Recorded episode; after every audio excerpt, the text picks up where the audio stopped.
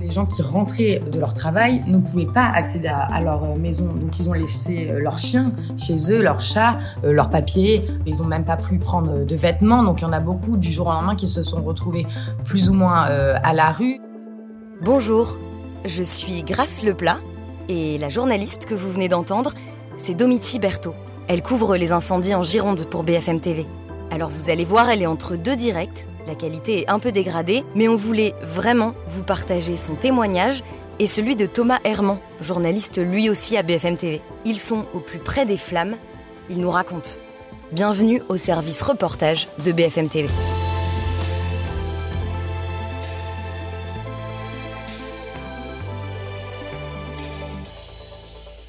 Salut Thomas, salut Domiti. Là, il y a près de 20 000 hectares de forêt brûlées. Ça représente euh, quatre fois la superficie de Bordeaux, deux fois celle de Paris. Pour vous, quand vous êtes sur le terrain, comment ça se passe? Est-ce que vous êtes euh, au milieu des pompiers? Euh, on est avec les pompiers au poste de commandement qui lui est à l'extérieur du périmètre de sécurité de l'incendie et notre travail avec eux c'est de négocier de partir en tournage avec eux pour aller voir les pompiers sur le secteur de l'incendie où vraiment à chaque fois on est accompagné par les pompiers. Il n'est pas question que nous on y aille tout seul parce qu'il y a un périmètre qui est tenu par les gendarmes qui est énorme. Euh, donc euh, on est à la fois au poste de commandement, un peu à l'extérieur, donc on, on voit pas trop ce qui se passe, mais on nous raconte quand même la situation.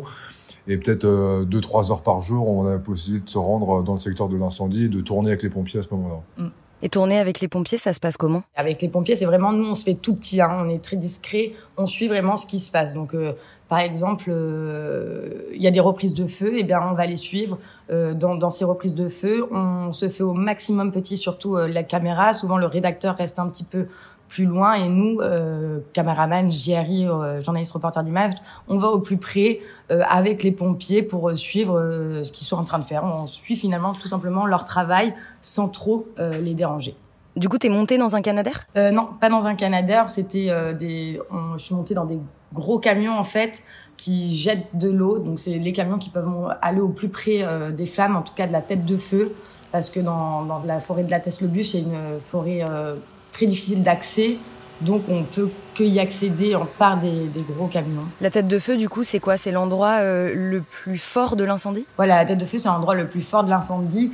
Et à la tête, l'endroit où on peut le moins y accéder. Donc c'est là, en fait, où l'incendie, en fonction des vents, euh, c'est là où tout va se jouer finalement. C'est la tête de feu, c'est la chose qu'ils n'arrivent pas à contrôler euh, pour l'instant. C'est ce qui pourrait faire que l'incendie soit maîtrisé. On parle de, de flammes qui montent jusque 100 mètres de haut. Quand vous, vous êtes à côté des flammes comme ça, qu'est-ce que vous ressentez? Est-ce que est-ce que c'est dangereux? C'est dangereux. Euh, il y a toujours un risque en partant, oui, avec les pompiers sur le terrain, parce qu'en fait, quand on est sur place avec eux, on est avec un, un, pompier, en fin de compte, qui gère la communication, donc il a quand même connaissance des risques. Maintenant, on est quand même sur un terrain qui change et qui évolue tout le temps, donc on peut avoir un vent d'est, on peut se reprendre un vent d'ouest sur le terrain, et les flammes qui étaient à l'opposé de nous peuvent arriver sur nous à tout moment. Donc oui, c'est quand même dangereux. C'est pas arrivé euh, concrètement depuis le début euh, pour nous, euh, mais oui, par contre, on est quand même passé près des flammes plusieurs fois en tournage, et ça fait un bon petit coup de chaud, et ça nous permet aussi à nous de nous rendre compte vraiment de la difficulté pour les sapeurs-pompiers parce que nous, on est quand même habillés légèrement quand on va sur le terrain. Eux, on se dit qu'ils ont quand même une veste, un pantalon, leur casse, etc. Ça fait plusieurs heures qu'ils travaillent au contact des flammes. Et donc, si nous, en cinq minutes, on a déjà hyper chaud dans un camion à côté de ces flammes-là, on se dit que pour eux, c'est quand même assez éprouvant aussi physiquement. Les flammes de 100 mètres de haut, vous les avez vues? Oui, moi, je les ai vues euh, quand Caso a été euh, évacué parce que en fait, c'était juste à côté de la tête de feu. Hein, la, ville, les flammes étaient à 10 mètres des habitations. Et là, effectivement, comme le disait Thomas, on est habillé très légèrement. Les pompiers nous disaient de faire attention, mais on a les yeux euh, qui pleurent parce que c'est des nuages de cendres en fait euh, à côté de nous. Euh, le feu est très proche, donc il fait extrêmement chaud.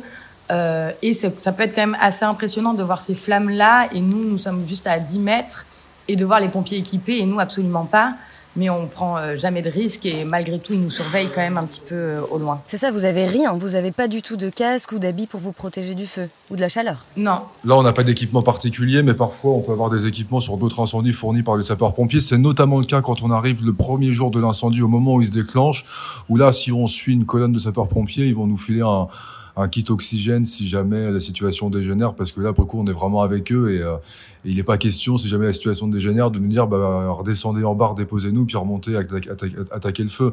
Là, vu qu'on est arrivé euh, un jour, deux jours après le feu, il y avait déjà un peu plus de stratégie mise en place et euh, et d'évaluation des risques de la part des sapeurs-pompiers. Donc tout était maîtrisé lors des déplacements. Donc là, non, c'était pas le cas. Et toi, Thomas, du coup, c'était pas le premier incendie. Est-ce que celui-là, il a quelque chose de particulier? Oui, parce qu'à chaque fois qu'on fait des incendies, on est sur quoi? Les 600 jusqu'à 2000 hectares. Et alors au-delà du périmètre euh, incendié, c'est surtout le nombre de jours pour le, le, fixer. Et souvent, on met deux à trois jours hein, pour avoir un feu fixé.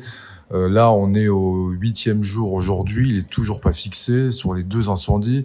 Euh, c'est là où on se dit que c'est quand même un, un, travail sur la durée et ça rajoute euh, aussi euh, des enjeux aussi pour nous pour expliquer la situation, pourquoi le feu il est pas fixé. Alors après il y a aussi tous les tous les débats avec les moyens actuels des sapeurs-pompiers à la fois au sol et aérien. Donc là, c'est un travail un peu plus intéressant euh, parce que euh, on peut approfondir un peu plus les choses parce qu'on a aussi un peu plus le temps d'expliquer puisqu'on est au huitième jour. Donc forcément, on va pas raconter la même chose tous les jours non plus. Mais oui, par rapport aux autres incendies, on est sur un feu qui est quand même un peu plus hors norme euh, et qui est encore difficilement contrôlable par les sapeurs-pompiers, même si dans les faits, il l'est, puisqu'il y a quand même zéro victime à l'heure actuelle. Il y a quelques maisons qui ont brûlé, mais vu le nombre d'habitations qui ont été protégées, ça reste quand même très minime. Euh, donc euh, voilà, même si le feu en est à son huitième jour, faut quand même se dire que les pompiers font quand même un travail remarquable et que s'ils n'étaient pas là, on aurait une situation que qui aurait été bien différente. Justement, les pompiers, donc vous travaillez avec eux au quotidien. Euh, quel est leur état psychologique et leur état physique? Ils sont fatigués, ça c'est inévitable. Ils nous le disent tous. Ils arrivent quand même là. Au début, ils n'arrivaient pas trop à faire des rotations. Là, ils commencent à faire des rotations, donc à pouvoir quand même se reposer un peu pour reposer hein, quelques heures. Hein, J'entends. Euh, mais ils, ont jamais vu ça eux non plus, donc c'est aussi euh, un fait euh, inédit aussi pour eux. Mais euh, ils sont quand même inquiets malgré tout. Ils ne s'en cachent plus et euh, ils essayent de, de, contrôler ça au mieux. Ouais, c'est difficile, surtout qu'hier, en plus, ils ont rappelé tous les sapeurs-pompiers professionnels qui étaient en repos euh, ou qui étaient en repos de rotation euh, depuis le début de l'incendie. Il y a une mobilisation générale parce qu'il y avait une grosse inquiétude hier par rapport aux conditions météo. Euh, maintenant, après, quand on, dis on a discuté avec des médecins et des psychologues sapeurs-pompiers qui suivent l'état de fatigue des, des 2000 pieds sur place, ils nous le disaient euh, eux-mêmes, en fait, c'est eux qui doivent repérer et détecter la fatigue parce qu'en fait, le feu, ils ont envie de rester dessus et si jamais on leur dit pas, ils le feront pas. Donc, on sent quand même qu'il y a cette volonté et, et cette passion euh, autour du feu euh, de maîtriser cet incendie le plus rapidement possible.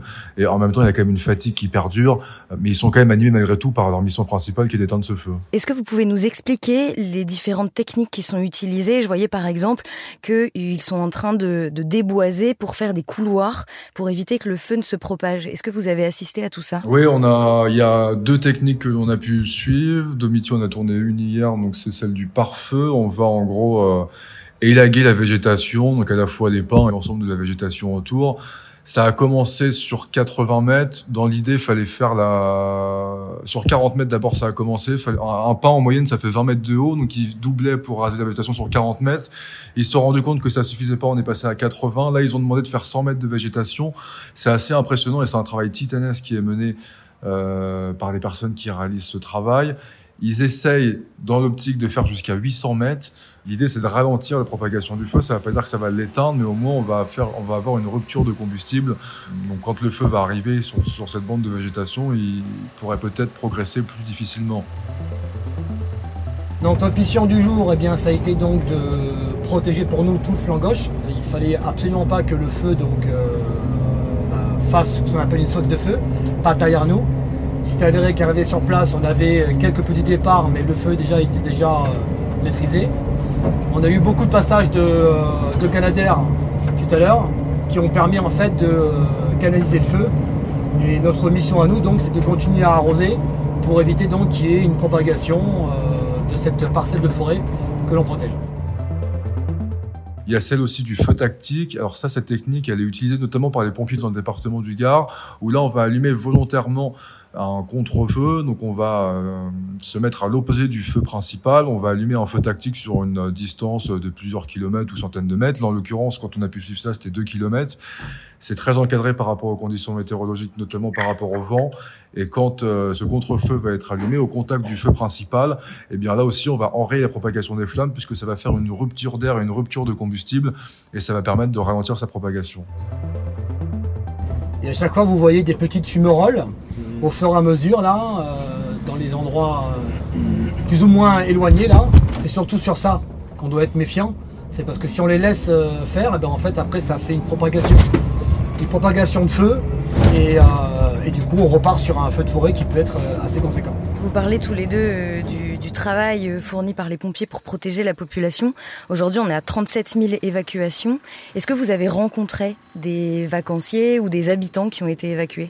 Euh, oui, bien sûr. Mais au début de l'incendie à la Tesse, il y a eu d'abord les campings évacués à Cazaux, et puis après la ville de Cazaux, et ensuite euh, le reste. Et, et, ils sont extrêmement inquiets parce qu'ils sont tous partis. Il faut imaginer Cazaux, ça a été une des premières euh, ville évacuée en urgence en tout cas, que les gens qui rentraient euh, de leur travail ne pouvaient pas accéder à, leur euh, maison. Donc ils ont laissé euh, leurs chiens chez eux, leurs chats, leurs papiers. ils ont même pas pu prendre de vêtements. Donc il y en a beaucoup du jour au lendemain qui se sont retrouvés plus ou moins à la rue. Donc certains sont allés chez des amis, mais d'autres, ceux qui n'ont pas forcément de famille sur place, il y a eu des centres d'urgence hein, qui ont été mis en place, mais c'est très inquiétant pour eux et ils, reviennent régulièrement, ils viennent à la rencontre au, poste de contrôle ou, sur les ronds-points ou là où il y a les journalistes, euh, comme je vous le disais tout à l'heure, pour euh, savoir euh, ce qui se passe parce que pareil eux ou ceux qui ont pardon mais ceux qui ont eu le temps de récupérer leurs affaires eux ont pris des affaires pour trois jours et s'imaginaient pas que ça allait durer si longtemps et quel est leur état d'esprit aussi pour ceux qui se retrouvent dans les centres d'hébergement? Alors, ceux qui ont été évacués euh, en urgence et qui n'ont pas eu le temps de, de, de, retourner chez eux, il y en a beaucoup qui sont en colère aussi. Sont en colère d'avoir euh, notamment laissé les animaux hein, sur place. Ça, ça a été une grande question, euh, laisser leurs animaux euh, sur place. Il y a beaucoup de colère et beaucoup d'inquiétude sur l'état de leur maison parce qu'en fait, ils savent pas. on dit qu'il y a des incendies, notamment la ville de Cazaux. Il y a eu deux maisons euh, brûlées et un restaurant, mais eux, ils s'imaginent pas sur place euh, ce que ça peut rendre si euh, leurs maisons ont été complètement ravagées par le vent ou pas. Alors globalement non, hein, tout est assez intact, mais eux, ils ont pas conscience de, de, commencer physiquement sur place, donc ils ont très peur pour leur maison. Ce qu'il faut savoir, c'est qu'il y a 10% des évacués seulement qui bénéficient d'une offre de logement. Les 90% restants sont soit chez des proches ou chez des amis. Donc il y a quand même une proportion assez faible de personnes à gérer en termes d'hébergement. Et après, il y a une énorme frustration de ne pas pouvoir voir visuellement sa maison sur le terrain. Et en même temps, euh, si les habitants revenaient chez eux, il y a un énorme risque avec la propagation du feu et les changements de vent. Ça peut revenir à tout moment. Et ça gênerait le travail des sapeurs-pompiers sur place, puisqu'on peut pas avoir des véhicules qui se baladent dans l'ensemble de la zone. Donc on comprend cette frustration. Et en même temps, quand on, discute avec les gens, on, peut aussi leur expliquer ce, ce, ce côté-là où ils n'en ont peut-être pas forcément conscience. Il vaut mieux d'abord sécuriser les biens, et les pompiers le font très bien depuis le début, et en toute sécurité, plutôt que d'avoir des habitants qui circulent dans les communes où là, ça pourrait déranger l'action des sapeurs-pompiers qui sont aussi là pour protéger les maisons. Est-ce que vous avez le sentiment qu'il y a une prise de conscience euh, du réchauffement climatique et, des, et de ses conséquences? C'est pas ce qui revient, euh, en tout cas avec les habitants dès le début. Après, nous, c'est différent parce que vu qu'on a un incendie qui s'est déclaré en tout cas sur le secteur de l'andiras, potentiellement volontairement et donc du coup de l'ordre criminel, il y a surtout cet aspect-là qui ressort, euh, notamment en termes de prévention, de gestion des risques, etc. C'est plus là-dessus. Et sur euh, le deuxième volet, sur l'entretien des forêts, où ça c'est quelque chose qui ressort beaucoup. Il y a une grande frustration et beaucoup d'interrogations sur euh, sur ça. Est-ce qu'il fallait faire plus avant? Est-ce qu'il fallait mieux gérer les forêts? On est plus sur ce domaine-là plutôt que sur le réchauffement climatique. Ces deux feux étant allumés par le premier, euh, la TSE de bûche, par un camion qui est tombé en panne et qui a pris feu, c'est les premiers éléments qu'on a. Et le deuxième sur un véhicule qui était stationné, qui est parti en fuite. Et là, derrière, le, feu s'est propagé. Donc on est plus sur ces interrogations-là que sur l'interrogation du réchauffement climatique, même si la propagation assez rapide du feu est due à ces conditions météorologiques très, très défavorables. Et ça, pour le coup, ça ressort. Mais sur l'origine du feu, on n'est pas sur cet aspect-là. Par contre, sur le fait qu'il s'est développé rapidement et qu'il progresse très vite, là oui, pour le coup, il y a une prise de conscience le réchauffement climatique se disant que c'est pas normal que ce feu se propage et qu'on n'arrive pas à le fixer aussi rapidement. Justement, quelle est l'issue? Parce qu'aujourd'hui, les feux sont pas euh, vraiment contrôlés. Est-ce que ça va se terminer tout ça? Ça va se terminer un jour, forcément oui. Les conditions météo vont être plus favorables les prochains jours. On a atteint le pic du pire jour, c'était hier avec quand même jusqu'à 42 degrés en température maximale dans le secteur de la Gironde, ce qui est assez important. Un taux d'humidité dans l'air qui est en dessous de 10%, donc c'est un air vraiment très très sec, et surtout des fortes rafales de vent jusqu'à 80 km heure. Là aujourd'hui, on est sur un vent moyen, donc ça peut aller, même ça va rester un peu compliqué, et on va avoir un, un taux d'humidité qui va remonter dans les prochains jours, donc euh, les sapeurs-pompiers, on peut pas dire qu'ils sont optimistes, mais on va dire que le plus gros coup de chaud est passé hier soir Là maintenant, il faut arrêter à stopper la propagation. Et on a tellement une évolution des conditions météorologiques que c'est impossible de dire quand est-ce qu'il sera fixé. On pensait que celui de la teste de bûche serait fixé la semaine, en fin de semaine dernière, notamment pendant le week-end. Et on a assisté à une reprise de feu assez importante les précédents jours. Et hier, on a appris que les campings à 90% avaient été ravagés. Donc finalement, c'est impossible de se prononcer sur une issue puisque ce que l'on pensait acquis les précédents jours ne l'est pas forcément le lendemain. Donc euh, ça reste encore une situation très très difficile. D'ailleurs, le sous-préfet ce matin nous le disait encore que les habitants qui sont évacués, on peut pas leur dire quand est-ce qu'ils vont pouvoir regagner leur logement. Et vous, alors tous les deux, ça fait combien de temps que vous êtes sur le terrain et comment vous vous sentez actuellement? Alors moi, j'y suis depuis mercredi. Depuis jeudi, ça va, même si euh, là c'est le dernier jour, donc il est temps de, de rentrer, mais euh, non, après c'est ça, ça, va, on est quand même assez nombreux sur le terrain, on est on n'est pas tout seul, hein, on est quand même euh, on été trois équipes jusqu'ici, là on a du renfort assez important. C'est quand même intéressant de suivre l'évolution de cette situation, mais surtout aussi de, témoigner du travail des sapeurs-pompiers sur le terrain. Je pense que c'est aussi notre but sur place, c'est de raconter vraiment le, le, travail de ces 2000 pompiers euh, plus près du feu et, je pense que les gens aussi ont envie de savoir un peu comment ça se passe, d'avoir des nouvelles et puis nous on est là aussi pour relayer toutes ces informations. Tout le monde est fatigué en fait, donc euh, on est dans, un, dans une ambiance assez générale euh, du côté de la fatigue, mais c'est quand même hyper intéressant de, faire ce qu'on fait là. Merci Thomas, merci Domiti, bon courage à tous les deux pour cette dernière journée.